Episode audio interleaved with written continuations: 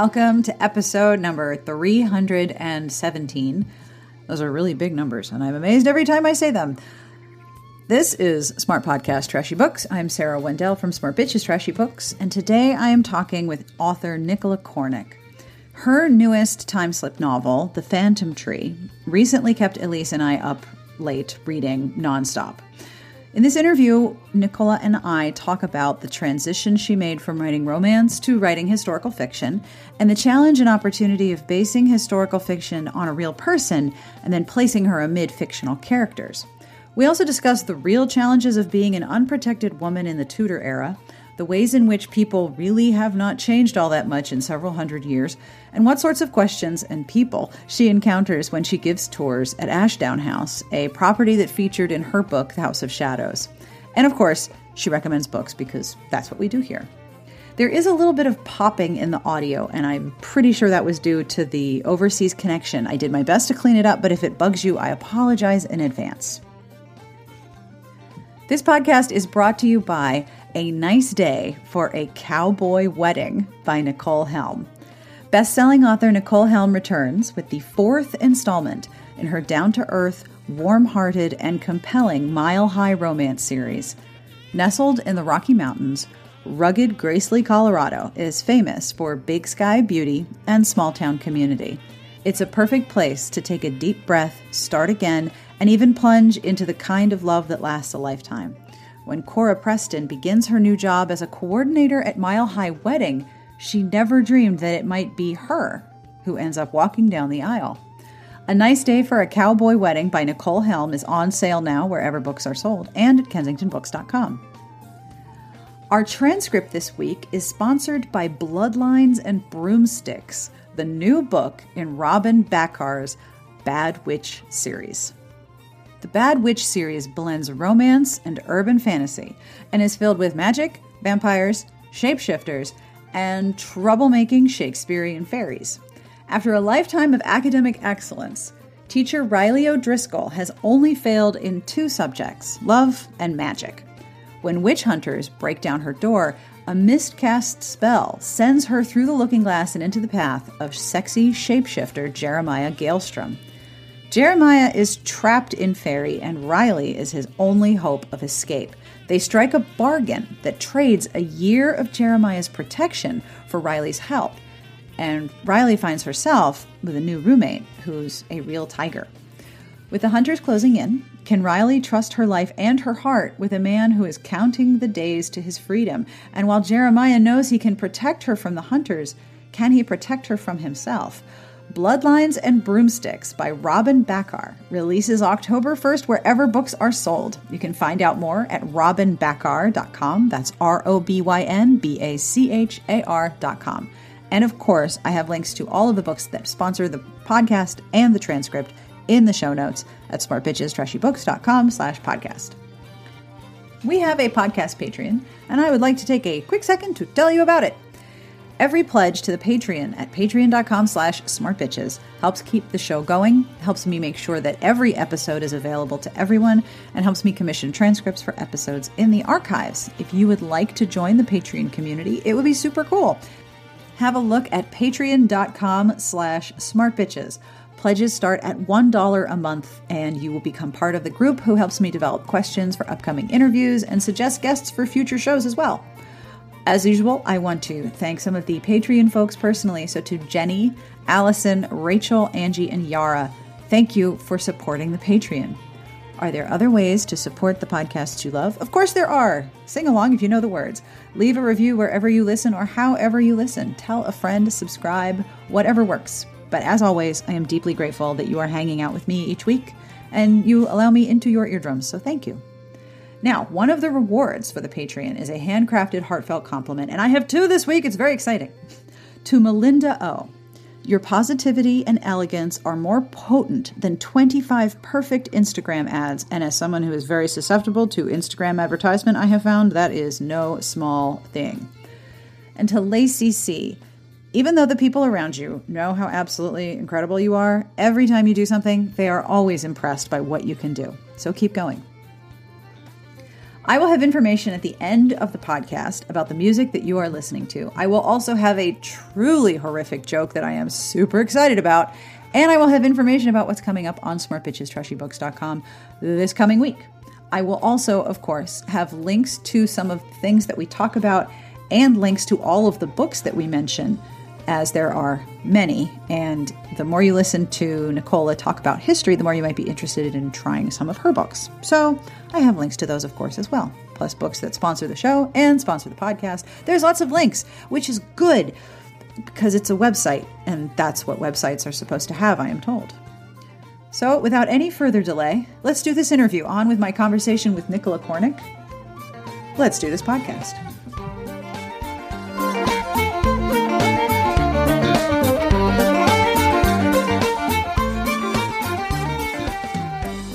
My name's Nicola Cornick. Um, I'm a British author. I write, well, actually, it's hard to describe what I write. I write cross genre fiction these days. I used to write Regency romance for Harlequin, Mills and Boon, and um, then then longer Regency historicals. Uh, but then I decided I'd like to change, so I moved over to dual time books, and so I write books that've got a mixture of history, mystery, crime, uh, oh, romance, obviously, um, and all kinds of other elements in them. Really, so that's that's what I do. Well, that's fabulous, and I'm glad you write all of those things. Now, my first question is, is sort of an obvious one. Moving from writing romance to writing dual timeline or, or time slip historical fiction, what are some of the differences that you've noticed as a writer? And what made you want to move from one to the other? Well, I wanted to write dual time fiction about, oh, I don't know, years ago. I've, it's always been such a huge love of mine. Um, but when I um, suggested it to my then editor, um, she said, "Oh, nobody wants to read time slip books." Um, and I thought, well, I'm sure that isn't true because I know I love them, and I know so many people who love them. But at that time, which would be, I guess, about well, yeah, I suppose t- uh, ten or twelve years ago, um, I was told nobody was publishing those books, and of course. Um, at, at, that stage, I had to really uh, write what my editor wanted me to write. So I, I was enjoying writing Regencies. I loved them anyway. Um, so I carried on with those. But this this urge to write a, a, time slip book was kind of eating away at me all the time. And eventually I just thought, you know, I have to do this because if I don't stop writing Regencies and do this now, write this book that I really wanted to write, which was House of Shadows, my first time slip book, then it's just never going to happen. Uh, so that was when I thought, okay, this is it, I'm going to do it. What are some of the differences that you notice between writing a Regency romance and then writing a time slip aside from the dual timelines time past and uh, present uh, i think um, well the first thing i would say is i find it a lot more difficult to write a time slip basically because i'm just not a, a plotter um, i loved with my regencies starting off with an idea and just i mean kind of writing uh, writing off into the blue developing the ideas and the characters as i went along and i quickly realized with the, the time slip that I was catching myself out all the time. If something that had happened in one um, time period then didn't tally up with something that happened uh, in, in the other one. Um, and so I had to become much more of a planner and um, plan out my scenes and, and how it all fitted together beforehand. So it took away that rather nice element of pantsing of just writing off into the blue and seeing what happens. Uh, so in some ways, though, it's been really good for me because it is a more disciplined. I've found it a more disciplined way of writing. Uh, so that that has been well both a, a, drawback and an advantage, I suppose, of doing that. Um, I don't know. I mean, I suppose I found writing the contemporary strand of, of the um, of the uh, time slip books really difficult as well, uh, because I'm not I'm not really I've always been a historical author, and that's kind of my background and my my real love, I suppose. I've had to work so hard, and I've taken advice from uh, contemporary authors on how to make things sound relatively authentic, but I still think that my contemporary characters probably sound a lot older than they're supposed to be. Well, they sound like me, basically, rather than twenty or thirty year olds in in in the modern in modern day UK or whatever. It, it's just you know that that's that's kind of how it comes out. But that that's the best I can do with that. I work really hard on the contemporary strand to try and make it as, as good as I can. Whereas I think the historical comes a bit more naturally to me. I would not be able to manage two timelines. I barely manage the one that I live in. Um, so the idea of managing two is kind of amazing to me. Yeah, right. Um, yeah. I, I can't like i just I, I, can barely manage myself and like the people who live in my house and we're all in the same time with the phantom tree this is this is always a difficult question to ask a, a writer but could you explain briefly what what the phantom tree is about the phantom tree well i think the phantom tree although various people have different different ideas on this and it took me a while to work out what it was about really but actually i think at heart the phantom tree is a book about the relationship between two cousins mary and alison and the fact that they are actually 500 years apart in the story. It's kind of like a complicating factor, but it's uh, it's basically still about their relationship all the way through the, the book. This kind of complicated friendship that's forged uh, when they're young together and, gr- and, growing up together, and through all of the things that happen to them, um, both in, in Mary Seymour's case, kind of in the past, in the Tudor period, and to Alison in the present. It's that bond really between them and the debt that they owe each other that kind of drives the story, I think, and the fact that they start off not really liking each other very much. I mean, it's quite easy not to like Alison very much, to be fair, because she's not not a particularly likable character uh, to start with. Um, and I think I hope she comes over sympathetically as the story goes along. But I, for me, I realised. You know, I started off thinking it was a historical novel about Mary Seymour, or perhaps it was a, a love story, and I, and it is. It's all of those things. But I think the real heart of it is, is exploring that, that friendship that's so important to the two of them and changes both of their lives, really. So that, that's what I think The Phantom Tree is about. I, uh, having read it, completely agree with your assessment, which is, you know, good since you wrote it, and I, uh, I just read the finished project. One of the things that I found so interesting was that um, Mary Seymour was a real person, and there's like maybe nine total mentions of her in history. She was a real person. And then Alison is a create as a character that you created. In my notes, I call her um, Mary's frenemy. Yeah. So have friends have they're very much frenemies, these two. Yes, they are. I mean, and, and I thought that I really enjoyed exploring that because they're kind of dependent on each other and neither of them like that. They're not naturally people who would get on and of course they're thrown together, so they absolutely have to, really. Uh, but then they both realise they can help each other. So it's more a relationship that's born out of uh, necessity to start off with, and then I think they get a grudging respect for each other, and, and, and so on.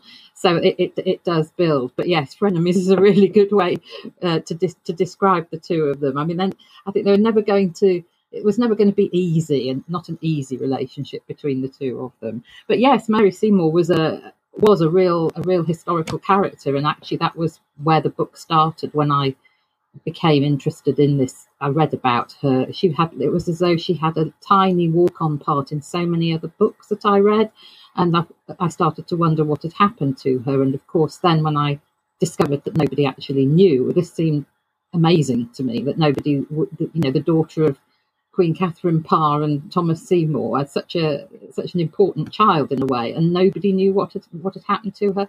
But then I thought, well, what a what a perfect opportunity for a writer because you can fill all those those spaces with with your imagination and come up with a, a story of what might have happened. I mean, we don't know, but um, but yes, that was kind of what was originally behind the the idea for the book. You know, what happened to Mary Seymour. What were some of the challenges for you mixing a real person who was part of a very small fragment of history? I love the way you describe her as a walk-on character in so many other Tudor set novels. That is really that really is like how she's ended up for us in the present day.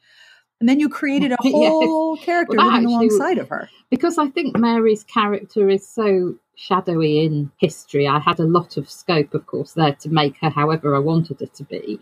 Um, so I, I took her the things we did know about her life just as little staging posts for her story but really we we knew nothing about her character. We, there's there's no record. There's not even a painting of her. There's a painting which is supposed to be of her, but it was uh, somebody else. Uh, but it's kind of been appropriated as being a, a, of Mary because people were desperate to know what she looked like and to have a, a picture of her. So they said this is Mary Seymour, but actually it was Anne of Austria and it was painted 50 years later or something. So there is nothing there about Mary at all. So really, in a way, it was like creating two two completely new characters. With the, the only the only difference, of course, was that that Mary we do know Mary did exist, but we know nothing about her. So that it was you know left the the whole field was sort of left empty for me to do what I wanted with, which was lovely in a way.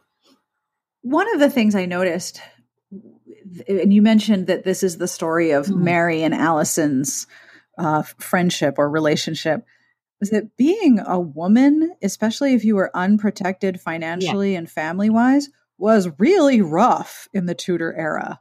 It was really difficult. And they had to depend on each other even though they were always competing with each other. Every female in their world had to compete with one another for basic uh, security. Yes, yeah. I mean, I, I, think I I felt that more strongly as as the book carried on. Actually, it wasn't a theme that was really clear in my mind when I started, but the more I wrote it and the more I thought about it, the clearer it became. And yeah, I mean, I think for large, well, huge swathes of history, of course, that's exactly the the situation for, for women. Um, and then actually, the Tudor period, in some ways, was better than, than some of the other periods because, of course, at that point there was. Alison thinks at one point, oh well, I'll you know I'll go off and I'll go into I'll go into business, and she's good at she's good at needlework and sewing and that kind of thing. So she thinks she might develop that. And actually, that would have been a possibility, but it would have been really hard work and obviously no guarantee of uh, of, of, any kind of success. Yeah, you had to look out for yourself if you were unprotected by family relatives or if you had no money.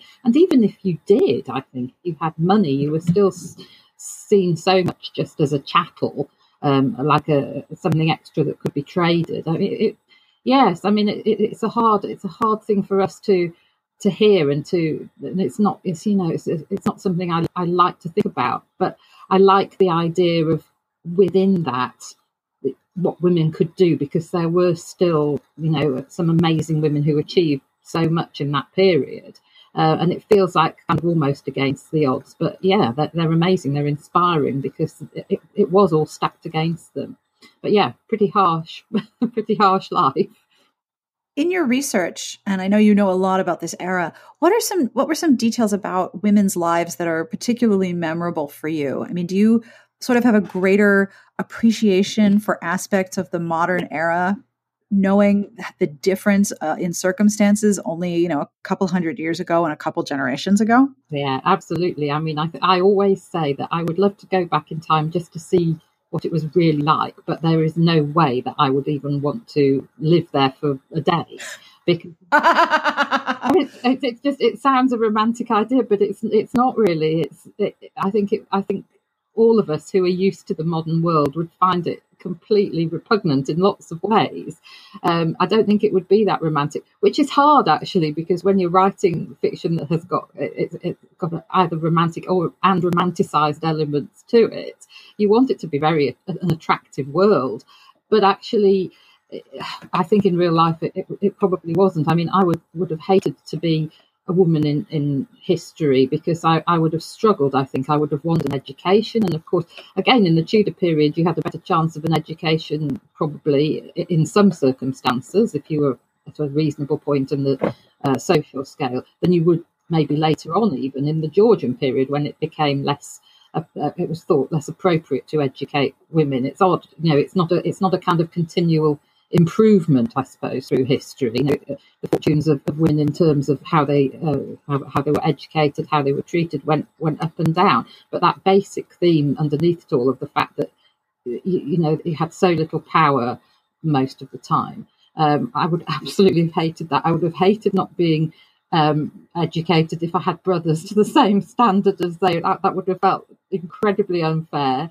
I would have. I think I'd have been fighting against all of those things, even though at the time, of course, to people that was the norm, and so you know a lot of people didn't yep. question it. But I think we would do, yep. particularly with our modern sensibility, if you went back. But even if you didn't, I think if you had an inquiring mind and if you wanted just to know about things and to see more of the world, you could have felt incredibly hemmed in by all of that.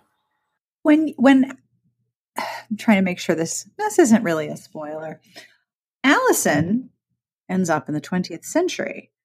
Did you write about her adjustment to the 20th century that didn't make it into the book? How was Alison able to make an adjustment to all of those changes from going from the Tudor era to the 21st century? Yes, and, and that is a really good question, I think. And I deliberately chose not to include that because I thought it would be so complex to write about. I thought about it all and how it would happen. Um, and then I thought it would take up so much of the story if I wrote that into the book that it would um, be too long. It could be and its own book that I really wanted to um, examine. So I did. I wouldn't say I was cheating exactly, but I skipped over that bit by. I, I think in my mind I was thinking, okay, so how could you actually make this work? So she's very young. That's the first thing. She's very young when she comes forward to, to the present. Um, and so that to me that that that then meant that she could kind of um, learn about it wasn't as though she was coming in she was she was treated in a different way i suppose when she was a, a child essentially in the modern day whereas of course she'd been treated in some ways as an adult in, in the tudor period because of the differences in the way that that, that uh, women were seen at that time so she comes along she's 16 or 17 she's put into care in, in, in England. Um, and, and, and that is a system where everything is kind of you don't have to make any decisions. Everything's taken care of for you. And so she could just learn and watch and see how it all worked um, and gradually work out how to live as a modern person. But i thought that was a very interesting process that she'd have to go through. And of course i did in the book um, hint at the psychological struggles that she'd have to go through to to get to that point because nobody's going to be able to do something like that and come out of it feeling fine. Um, you've got a massive amount of um, mental adjustment to make. Um, I hope it worked. I was aware that there would be people who said, "Well, this, you know, I, I just don't believe that, that this this would have worked." I, I hoped I was able to show that she'd be able to adapt, being relatively young and, and um, and, and sort of flexible. And in that situation where she was being told what to do every day, which actually was pretty similar to the situation she'd come from. So until she'd kind of worked it all out, then she had her autonomy and she could go off and be the woman that she really, really wanted to be then. I also love that she had a therapist, that she was like, I need to talk to somebody. And she had a really positive relationship with a therapist who was like, yeah, yeah, adjusting is hard. And I think it's hard for everybody, even if you don't change times by 500 years. I mean, growing up and adjusting as a human is hard work, let alone with a 500 year time difference. I love that she had a therapist and that she had someone that she could rely on. Well, you know, I thought she, at the very least, she would need to have a therapist after everything that she'd been through. I mean, I am I am very uh, fortunate in the sense that I, am biased in favour of therapy as a person because I'm married to a therapist. Um, and so we had long conversations about things like, well, if someone came to you and said, I've just come forward 500 years in time, would you believe them? Uh, and, and my husband said, well, that's not the point. The point is you listen to what they've got to say. And, you know, that, that's exactly what happens in, in the book, you know. So we, I, I was able to kind of trace that relationship sort of through uh, through discussing um, how how that might work with somebody turning up and presenting like that, as, as he would put it, uh, which was very very interesting. But I mean, yeah, I, I, think, as I say, at very least, having had to make such an enormous life adjustment, you would need somebody you could tell the truth to and talk to about all those things that you couldn't tell anybody else. Um, for either, especially not in a say in a close relationship. Um, so it seemed obvious to me that that, that that, she needed that safe place where she could go and just say things that might sound outrageous uh, if she told anyone else and, and would be accepted. Because yeah, you're right. Of course, we, we all we all need to talk to people sometimes about all kinds of aspects of our lives, and, and I think in, when it works uh, in a positive way, I, I'm a huge supporter of therapy for, for any of these things because it really can help you kind of make those adjustments. I mean, I'm not sure whether it would be enough if you come forward 500 years in time, but Alison's a tough cookie. I reckon she could she could cope with a bit of help there. She's a very tough cookie. I also love that you, you with what your husband said that it doesn't matter if he believes this person it matters that he listens to what they have to say mm-hmm. that seems to be a recurring theme in the in the book that each of them each mary and alison find people who will listen to them. And even if they don't believe them, will hear them. I mean, Mary has these incredible premonitions, and when people listen, they put her in mm-hmm. danger. yeah. but nobody really takes her or Alison seriously. But then Mary has this connection with Daryl, and Alison comes forward and has this connection with a few different individuals in different ways.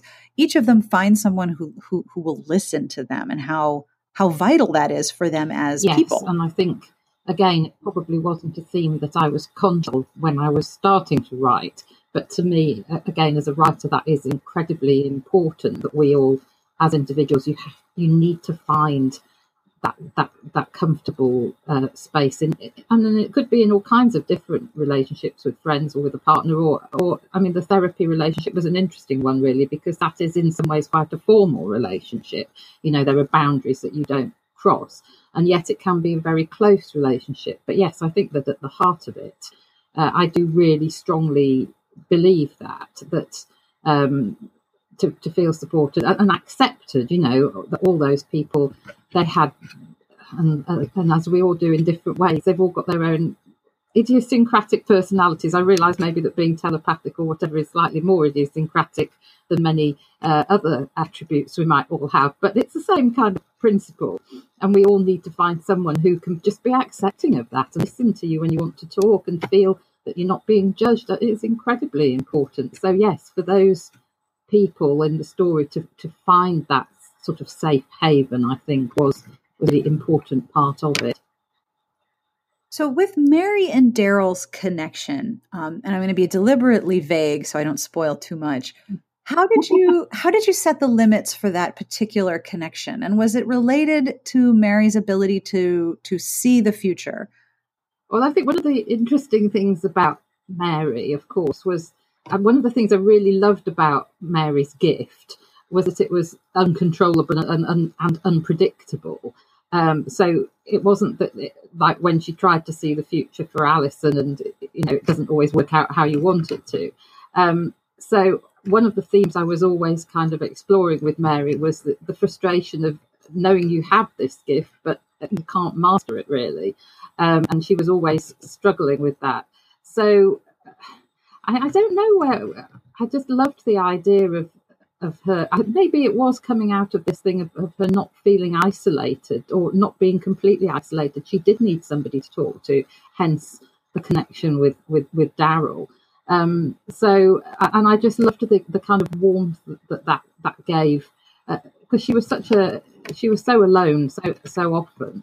Um, it, it, felt really it felt really important for her to have that special that special connection i think and um, so yeah, that was a part of the story that I really loved writing. I do have to, obviously, people have commented on this. I have to acknowledge a debt there to, to Mary Stewart because it was it, it was probably um, at the back of my mind reading Touch Not the Cat, where there's there, there's a similar kind of connection. I don't want to give too much away here either, but that was kind of maybe what inspired me there in, in the uh, in the first place. I, I like that idea of, of communication and how people can, can maybe um, communicate and be there for each other, not necessarily in a conventional manner, I suppose. And also because their communication is so private, and I've read a number of different books that have that type of connection between characters, um, both contemporary and historical, that when you have that kind of a connection with another person, and and you're not entirely sure that they are real, or maybe they are a figment of your your brain being interesting. Um, they have to accept you ex- as you really are. There's no pretense when you're on that much of an intimate level.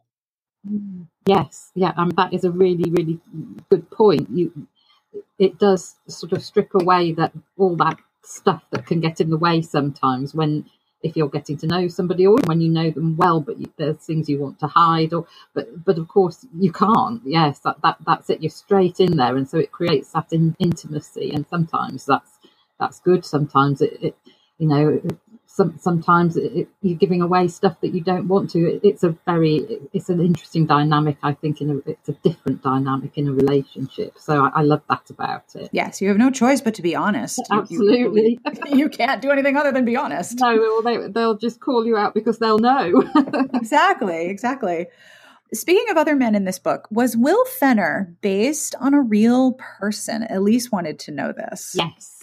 Yes.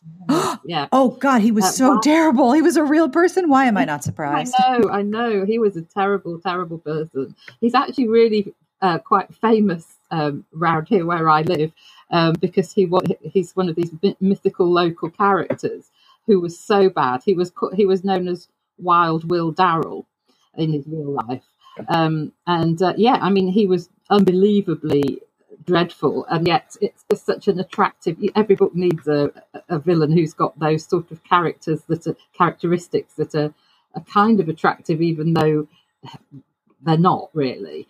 Um, but but there is something about right. him, and, and, in real life, he was exactly he was exactly like that. He uh, yeah, I mean he he was worse actually than he is in the book. Um, there, there was he just was he was uh, around in, in that in that historical period.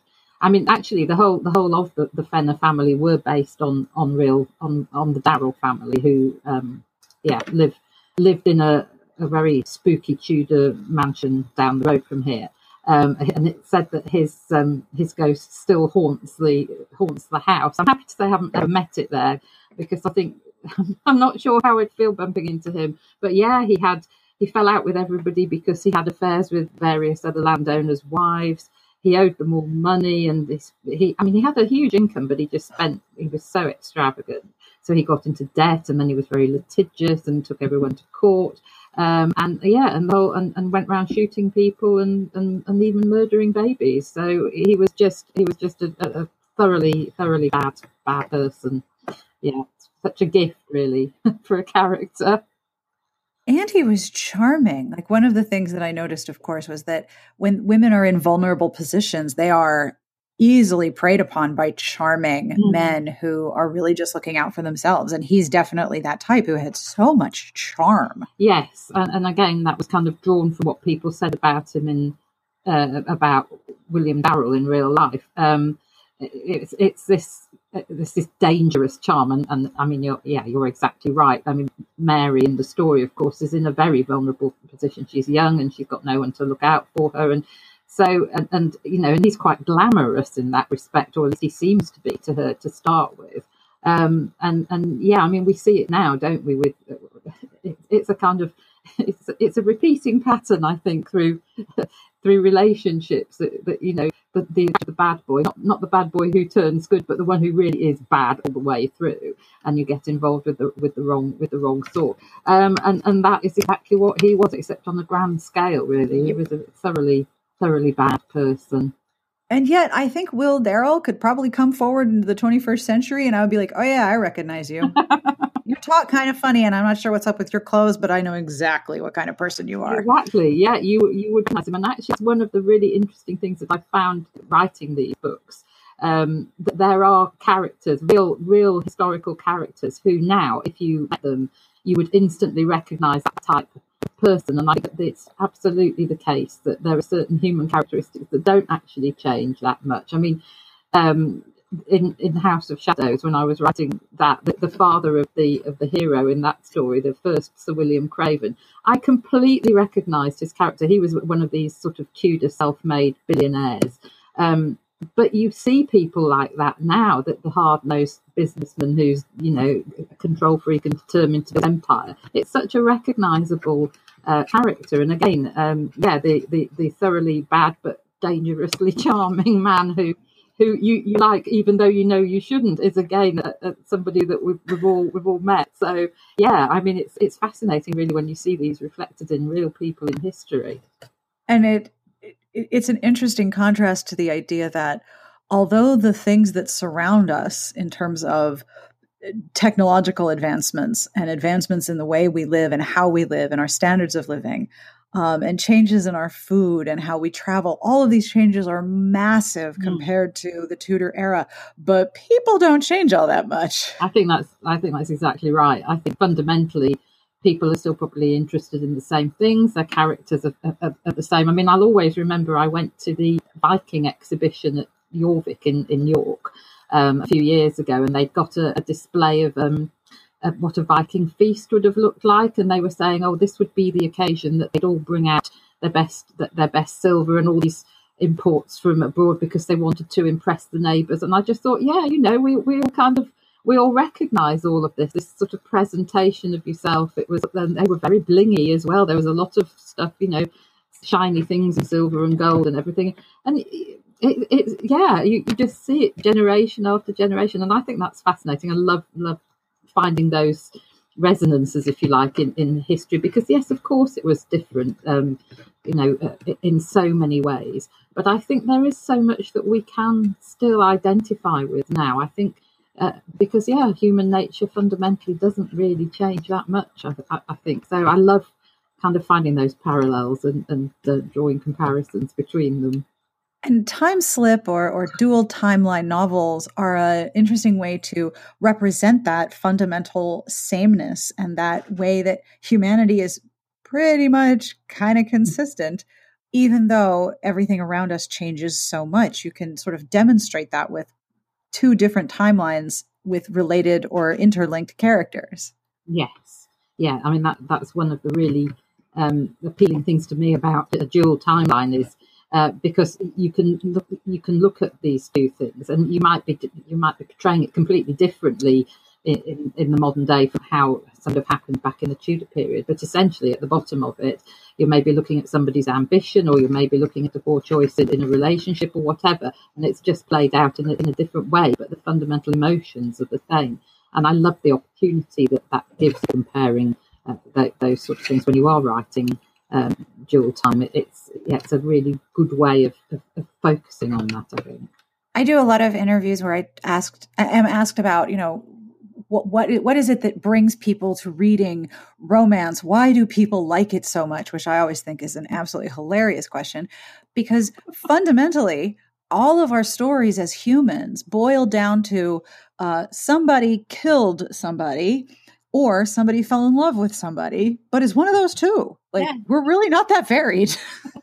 yes, I suppose that's true. Actually, I hadn't thought of it quite quite so starkly, but yeah, you're right.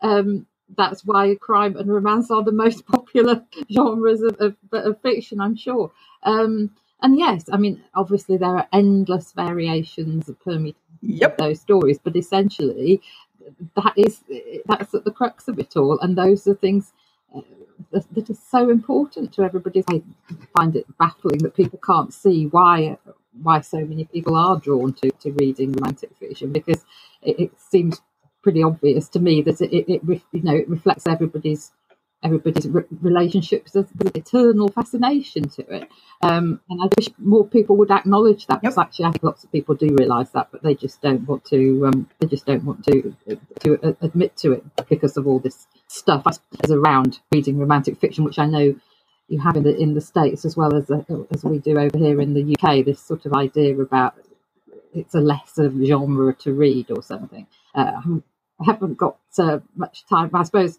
as as the chair of the Romantic Novelists Association, I certainly haven't got much time for that sort of, of an attitude. But um, yeah, it, it, it, I, I, think it's more honest just to say, look, we've been fascinated by these stories since people have been telling stories, you know, j- just admit it. it's about it's about the human condition. What's what's not what's not to like about that? It's it yep. is, it's fascinating. We're totally into that, and we always will be. I think absolutely. Now I know from your bio that you are a tour guide at Ashdown House, and that was the setting of your book House of Shadows, which you mentioned earlier. What was it like to set a book in a place that you have been through so many times and experienced so personally? Yes, it was. Um, it was nice. I mean, it was it was lovely to be able to write about Ashdown because it is such a somewhere I'm so closely attached to, and I've got such a history with myself, having worked there for so long. And in some ways, it was easier because I knew the history of it inside out, um, and so it felt it, it, felt a lot easier to write about. Um, but in other ways, I, I, I well, I upset an awful lot of people with that book by burning the house down for a start, because of course, actually, Ashdown House is still there; it's still standing, uh, and so people get very confused when they read the book and then they come to have a look round. Um, but um, yeah, it was a it was a, a strange thing because sometimes I think now, oh, I, already I think, oh, I wish I'd done this differently or done that differently. I think inevitably when you've got such a close connection to a place, uh, and I still work there and so on it's uh, you know it's, it's probably the book that I could see myself rewriting already uh, except I won't I'm not I'm not I'm not going I might do a I might do a sequel though that might help me get to kind of get the, the, the bits out of my system that I wish I'd done differently but Yes, I mean it, it was the, it was in some ways the, the the book of my heart, and I knew I'd wanted to write it for so long. But I think interestingly, that doesn't necessarily help you when you're so close to something. Um, so uh, yeah, it was an interesting exercise writing that one, and I did love it. I mean, I love Ashdown, and its history is amazing.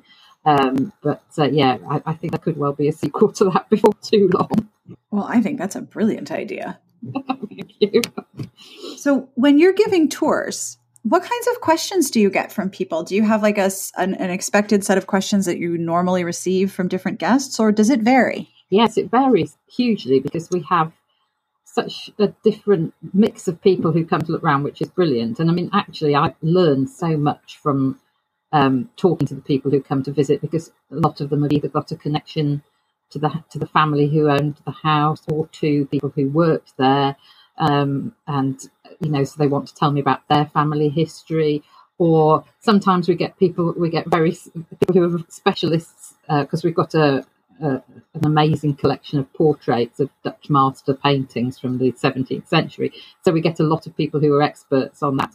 And because we're near Oxford, we get quite a lot of um, Oxford lecturers who are very knowledgeable who will be so excited to ask a really difficult question in the hope that we don't know the answer. So I remember I, I showed a group, a tour group round one one day, and um, I was making some reference to the background history of what was going on in in, in Europe at, at, during this period of history where the house was built. And uh, a man stepped forward and said, "I'm sure we'd all be fascinated to know um, if you, you could give us a, a, summary of the causes of the Thirty Years' War." Oh um, dear God! And I thought, I'm sure nobody wants to know about that at all. And I and I don't and I knew I didn't need to tell him because I knew he knew and he wanted to be sure I didn't know.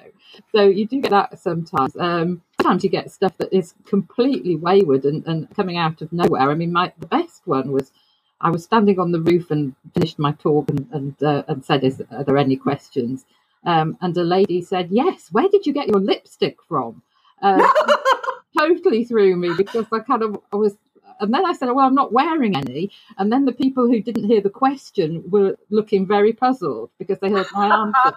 so that was that was a bit weird. But yes, I mean, we get. Uh, I mean, it is like I say, it is fabulous because I love the house. I love sharing that. I have such a passion for the history of it, and I love sharing that with people. And the people who come to look at it think it's just, which it is, because it's such a pretty little place. Um, so it's such a happy thing to do, really, to be able to to share share that history with them. So it's fantastic. I love the idea of these people who know that you don't know the answer. It made me think, yes, really, humanity does mm. not change. Really doesn't. no, well, we've all we've all had those, and we've had people who kind of put the hand up and go, "No, that's wrong," and you're in the middle of your um, your talk, and it really throws you. Um, uh, because they will sort of challenge you and, and, because they want to show that, that they know that they know more. So you have to be prepared for all of these these things to happen. and we have to be prepared for all kinds of bizarre things to happen on the tour. I mean, it, it's quite it's quite a lot of fun, really. Anything from the fire alarm going off when you're up on the roof to I don't know. Well, like I say, people who've got the most arcane, obscure questions they could possibly possibly ask about. But yeah, it's great. It really is. It, it's it's a really nice thing to balance with writing because, of course, most of the time I'm sitting here on my own, um, and and going out and talking to people about history is a nice a nice balance to to mix in with that, so that I don't get too isolated and too locked into just talking to my own characters. Now, I also know that you've done some historical advisory work for TV and radio. What sorts of questions do you receive and what sorts of things do you work on? Oh, yeah. So that's been, that was fun. That actually came out of, well, one of them came out of the uh, work I did at Ashdown because uh, there's a series uh, where they convert um, old, old, buildings um, and, and, sort of modernize them. It's a TV series that, um, so they start off with some broken down looking place and it ends up looking like the most amazing house. Um, and one of those was on the estate close to uh, the Ashdown estate, close close to here that they were doing up. It was actually um, an industrial building, and they wanted to know all about the history of it. So, um, so yes, I was able to go into the archives and dig around, kind of to find that out. And then I met with the producer to talk about the bits that might be interesting to people on the television, because of course you've got a tiny, tiny slot to give a bit of fascinating historical background. So we picked out the, the really interesting bits about the history of this little building and how it sort of related to the whole of the the, uh, the industrial revolution and things. So yeah, that was great. I really loved that. Um, and I did another one where I was um, just walking, walking and talking at the same time. always throws you. It was kind of like walking through history, and again, that was in this landscape and, and the locality around here because there there's so much history to to sort of talk about. You know, you start three thousand years ago, and, and, and you're still going, you're still going strong. Um, by the time you get to the Tudor period, you, are not even halfway there. So there's so much, so much history locally. I think um, that that's kind of how I got involved in all of that. So yeah, it's it, but it could be it could be anything really from from clothes to um, obscure architectural things, mostly just as a result of the work that I've done with the National Trust. Really, so it's it's absolutely fascinating. That's so cool. This is a tough question. Mm-hmm. Um, well, it's not tough. It's just a little, it's a little difficult to answer, I think, because I don't know the answer. Um, I know that writing time slippage in fiction is one thing, but do you think that time slippage is possible? Mm. Yes, actually, I think it is. I mean, I think I'm. Oh, it's it's really interesting, isn't it? I to talk to people who write things because I, I love talking to other authors who write dual time or time slip books and asking them what they really believe in about all paranormal stuff. And I mean, it doesn't even necessarily yeah. need to be paranormal. Of course, it could be entirely scientific, and it's just that we don't understand it. So uh, so I, I, mean, I'm one of the one of these people who I love all the spooky stuff. So I'm very open minded to all kinds of things that, that that might happen that we don't know or understand. Um, but at the same time, I kind of quite like the idea of there being a, a, a scientific explanation for time travel, for example, um, which I know you know various eminent physicists have put forward ideas that would say that it's possible. Um, I mean, I'm I'm rubbish at science, so there's no point me even trying to understand any of these theories. But I, I very much hope it's possible. I like the idea that there's something there that, especially these days when people think that we understand and know everything. It's kind of, I think it's more interesting to think, well, no, actually, there must be so oh. much more like other dimensions and wormholes and all these things that could allow you to to travel in time that we just haven't worked it out yet, really. So yeah, I'm very open to that. I love the yeah. idea from the phantom tree that time isn't necessarily linear, that it loops back and you are you can interrupt multiple timelines and encounter things in a different order and not realize it. Yes, well, I mean, I, like uh, uh, as I say, this idea of, of parallel dimensions, or I just like playing with these ideas that, uh, in in some ways, because our world now it, it feels as though they're so there's so little left to discover or so little wonder. And actually that feels a bit arrogant doesn't it? You know I mean, yes. yeah i mean uh, why why do we feel or why do people think that, that we've, we've worked it all out? I mean it, it seems hey you know that there might be other ways for this to run. So yeah it's, it's terrible for an author uh, like me though who's not good at planning because that's how I, as i said before that is how i catch myself out so many times by not having things working out because I've just had. Oh, I remember that happened with the Phantom Tree. There was a, a bit in there when I almost got to the end and I thought, hold on a minute, this can't happen um, because I'd written myself into a corner, so I had to go back and sort that all out. Um, but yes, just exploring that. There's just so many possibilities, isn't there? I love it. I remember listening to a travel podcast from Rick Steves, who's an American travel writer and tour guide and writes a lot of travel books for all over Europe. Um, and around Halloween a couple years ago, he did an issue, uh, an episode with people calling in to talk about how they'd visited places that they'd never been before, but had very vivid memories of them, and said, "Oh, there was a a chest over here, and the fireplace looked like this, and the banners looked like that," and they had this unexplicable, inexplicable memory of a place that they had never been before. And I thought, if you know, if that many people have that experience, then who am I to be like, no, that's not possible? I mean, sure, maybe it is possible, and that's another, maybe that's another form of time slipping. Yes, well, that's exactly the kind of thing that I really love. I was talking at, at the most recent um, RNA conference. I was talking to Barbara Erskine. She was I was in a in a total fangirl mood. Um, she'd come along to do a talk about her new book, and she, and we were having a, sort of one of these late night discussions about all kinds of spooky things that really you shouldn't if you're expecting to get any sleep afterwards. But I mean, she believes all of that, you know, she's had experiences that. I mean, I, I've had some curious experiences myself with stuff that you can't explain. And I think, yeah, I mean, I, I'm totally open minded about that because I, I think so many people have different but similar experiences. Again, we're back to this thing about uh, about arrogance of thinking that it can't possibly be true or that we can explain things away. I mean, it does make me laugh actually because my husband was trained as a scientist and we used to a haunted cottage. And um, before we moved to the house we're in now, um, and I mean, he loved the oh, house, oh but he didn't love the fact that he couldn't explain the things that happened there.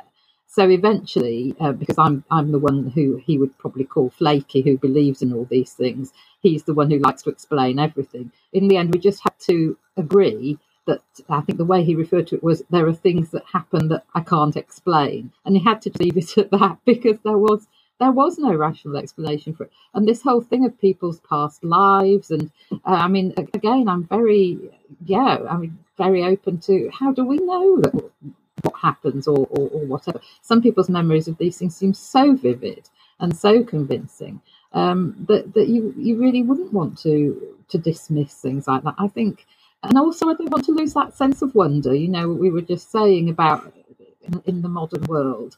I mean, I think that's maybe why people like books with elements of fantasy and, and these kind of questions that are raised in them because perhaps we don't want to be able to explain everything. We want to have those elements there that we can wonder about, and, and there's something good about that. Yeah, I, I agree. And I definitely don't think, speaking for myself, I definitely don't think I know everything. I'm always amazed by things that I learn, especially doing doing podcasts. I get to talk to people from all over the world. Yeah, I imagine that's um, it's really fun. Uh, so, what are you working on right now? I know your next book is in February of next year, and is it called The Woman in the Lake? Yes, yes, that's right. That's the next book that's coming out. Um, it's kind of, I mean, it is a bit dual timey, but it's mostly about possession. Uh, that's the kind of theme that I'm exploring in that because I find that really, again, a, a kind of an interesting, spooky theme, but at the same time, obviously, the idea of possession has got lots of different permutation. So yeah, it's got the dual time going on. It's got some uh, romance, of course, um, and it's got it's got this whole idea of possessing things and being possessed by things. So yeah, that's the woman in the lake. Um, which is 18th century actually. That was the first time I've written a book set in 18th century in the present. So I had to do a lot of research for that. Uh, but that is also based on um, the story of a real life person, the uh, ancestor of Lady Diana Spencer, who was also called Diana Spencer. So it's actually based on her life story. So that was really, really interesting to research. Oh, uh, cool. Uh, that's the next one that's coming out. And then I'm, I've stockpiled a few because I um, uh, because I've been writing. They've, they've, sort of been scheduled to come out later um, than, than I've been writing. So I've got a Tudor book coming out of that as well. So yeah, a Tudor and a contemporary. So yeah, it's really exciting. Lots of lots of spooky stuff in in the pipeline. That is that is so cool. The whole idea of possession and objects. I mean that. Yeah. Okay. Um, I'm on board. Sign me up. I'm ready. Do it. Do it. Let's do it. That's, that sounds great. I hope. I very much hope that, that you'll like that one. I kind of like doing something a bit different with the books each time. So not exactly. I like I like obviously having the dual time element, but not exactly the same theme each time. So it might be ghosts, or it might be uh, uh, reincarnation or, or whatever, or telepathy or, or, witchcraft. I just like exploring one of those things, different things. So yeah, that, so the possession thing I think was really interesting, and I was again chatting to some other authors about the best books about possession and things that they'd read. So that was that was really interesting. I went and read my way through some good old old classics and things on that, and scared myself stupid actually. yeah, if you're scaring yourself, it's sort of like making yourself cry. You know you're on the right track. Yes, I hope so. But it was it was a very. It, it, I'm I'm, I'm like I used to be when I was a child. I really shouldn't read these things on my own late at night. No, it is. It's too. It's too frightening anyway. so I always ask: um, Are there any books that you've read recently that you would like to recommend? Yes. So kind of in the um, in the sort of paranormally uh, I, I, was I was reading Barbara Erskine's new book because, um, as I say, I did interview her at the RNA conference, and that was actually called The Ghost Tree. That was a brilliant book. I mean, I love Barbara Erskine's writing, um, and that's all about genealogy as well, and sort of family history, and and um, and I really enjoyed I really enjoyed that. I just, I mean, I've loved her books for years and years, so that that was fantastic to be able to read that.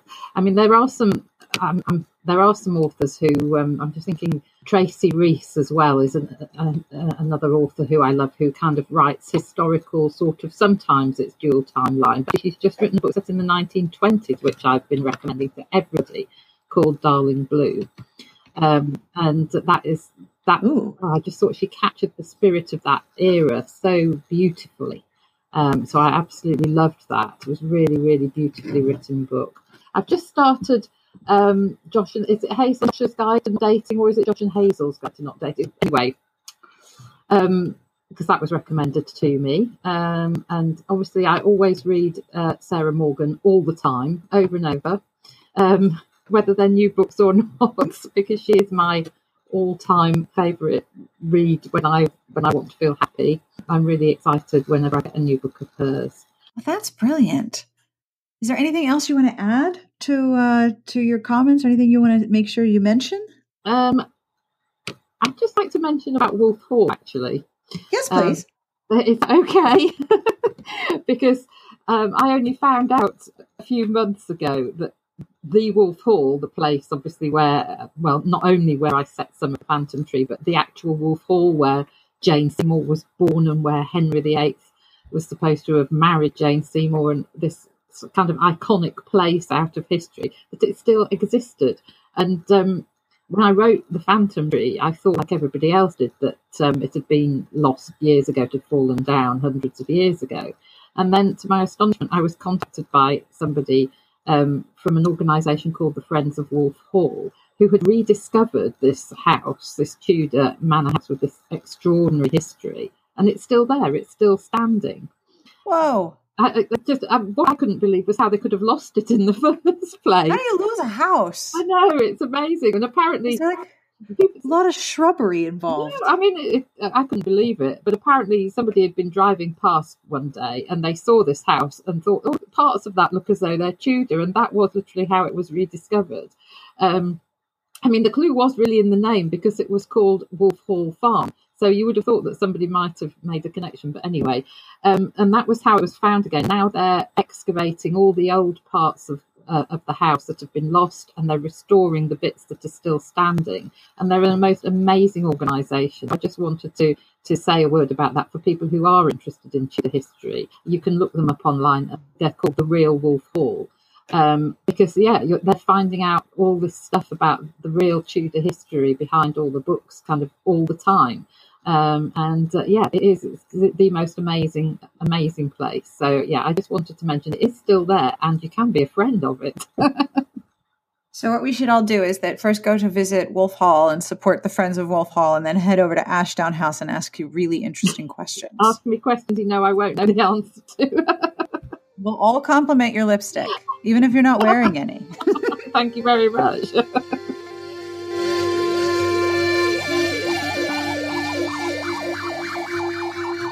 And that brings us to the end of the interview. I want to thank Nicola Cornick for hanging out with me and talking across so many time zones. If you're curious about some of the books that we talked about or the books that she recommended, they will be in the show notes at smartbitchestrashybooks.com slash podcast. This episode was brought to you by A Nice Day for a Cowboy Wedding by Nicole Helm. Bestselling author Nicole Helm returns with the fourth installment in her down to earth, warm hearted, and compelling Mile High romance series. Nestled in the Rocky Mountains, rugged Gracely, Colorado is famous for big sky beauty and small town community. It's a perfect place to take a deep breath, start again, and even plunge into the kind of love that lasts a lifetime. When Cora Preston begins her new job as a coordinator at Mile High Weddings, she never dreamed that it might be her who ended up walking down the aisle. A Nice Day for a Cowboy Wedding by Nicole Helm is on sale now wherever books are sold and at kensingtonbooks.com. Every transcript for this podcast is written by Garlic Knitter. Thank you, Garlic Knitter. Today's podcast transcript is sponsored by Bloodlines and Broomsticks, the new book in Robyn Bachar's Bad Witch series. The Bad Witch series blends romance and urban fantasy and is filled with magic, vampires, shapeshifters, and troublemaking Shakespearean fairies. After a lifetime of academic excellence, teacher Riley O'Driscoll has only failed in two subjects love and magic. When witch hunters break down her door, a miscast spell sends her through the looking glass and into the path of sexy shapeshifter Jeremiah Galestrom. Jeremiah is trapped in Fairy. Riley is his only hope of escape. They strike a bargain that trades a year of Jeremiah's protection for Riley's help, and Riley finds herself with a new roommate who's a real tiger. With the hunters closing in, can Riley trust her life and her heart with a man who is counting the days to his freedom? And while Jeremiah knows he can protect her from the hunters, can he protect her from himself? Bloodlines and Broomsticks by Robyn Bachar releases on October 1st wherever books are sold, and you can find out more at robynbachar.com. That's R O B Y N B A C H A R.com. If you have had a look at our Patreon, thank you very much for that. Our Patreon URL, if you listen, you probably know, is patreon.com slash smartbitches. Monthly pledges start at $1 a month, and everyone in the Patreon community helps me develop questions for upcoming interviews helps keep the show going and helps me commission transcripts for episodes in the archives. So if you've had a look, if you've supported the show, thank you, thank you, thank you. The music that you are listening to is provided by Sassy Outwater. This is Ascent at Carnival by Peatbog Faeries. I thought the sort of ethereal, kind of misty sound went with the topic today. This is from their album Dust, and you can find it at Amazon or on iTunes or wherever you get your funky music. Now, as always, I have a bad joke. This one is really, really bad. Like, it is super bad. That means that I'm super excited about it. Okay, are you ready? You ready, ready? Okay, here we go. What do you call a line of bunnies hopping backwards? Give up? What do you call a line of bunnies hopping backwards? Uh, that would be a receding hairline. Of course, you know, I imagine them like hopping backwards with like top hats and canes, like, ta da, here we go. That book is by, uh, or book, that book. Listen to my brain. That joke was originally posted by Soul of Cthulhu. So thank you, Soul of Cthulhu, and thank you, uh, Receding Hairs. Coming up on Smart Bitches next week, this Saturday, tomorrow, if you're listening on Friday, our most popular and most expensive post will go up. What you reading? We tell you what we're reading. You tell us what you're reading and then we all buy more books or borrow them or both. We also have reviews coming up this week, Cover Snark, which I know y'all love, Help a Bitch Out, and a new edition of one of my favorite columns to write, Unlocking Library Coolness. There is no limit to library coolness, as I have discovered. We also have a sponsored edition of Covers and Cocktails, so grab your shakers and get ready. I hope you will come by and hang out with us. That brings me to the end of my outro script. I script everything because if I try to ad lib, I end up stuttering, and that's unpleasant for everyone. So, on behalf of Nicola Cornick and all of the animals that are currently in my office begging for treats, I wish you the very best of reading. Have a wonderful weekend, and we will see you back here next week.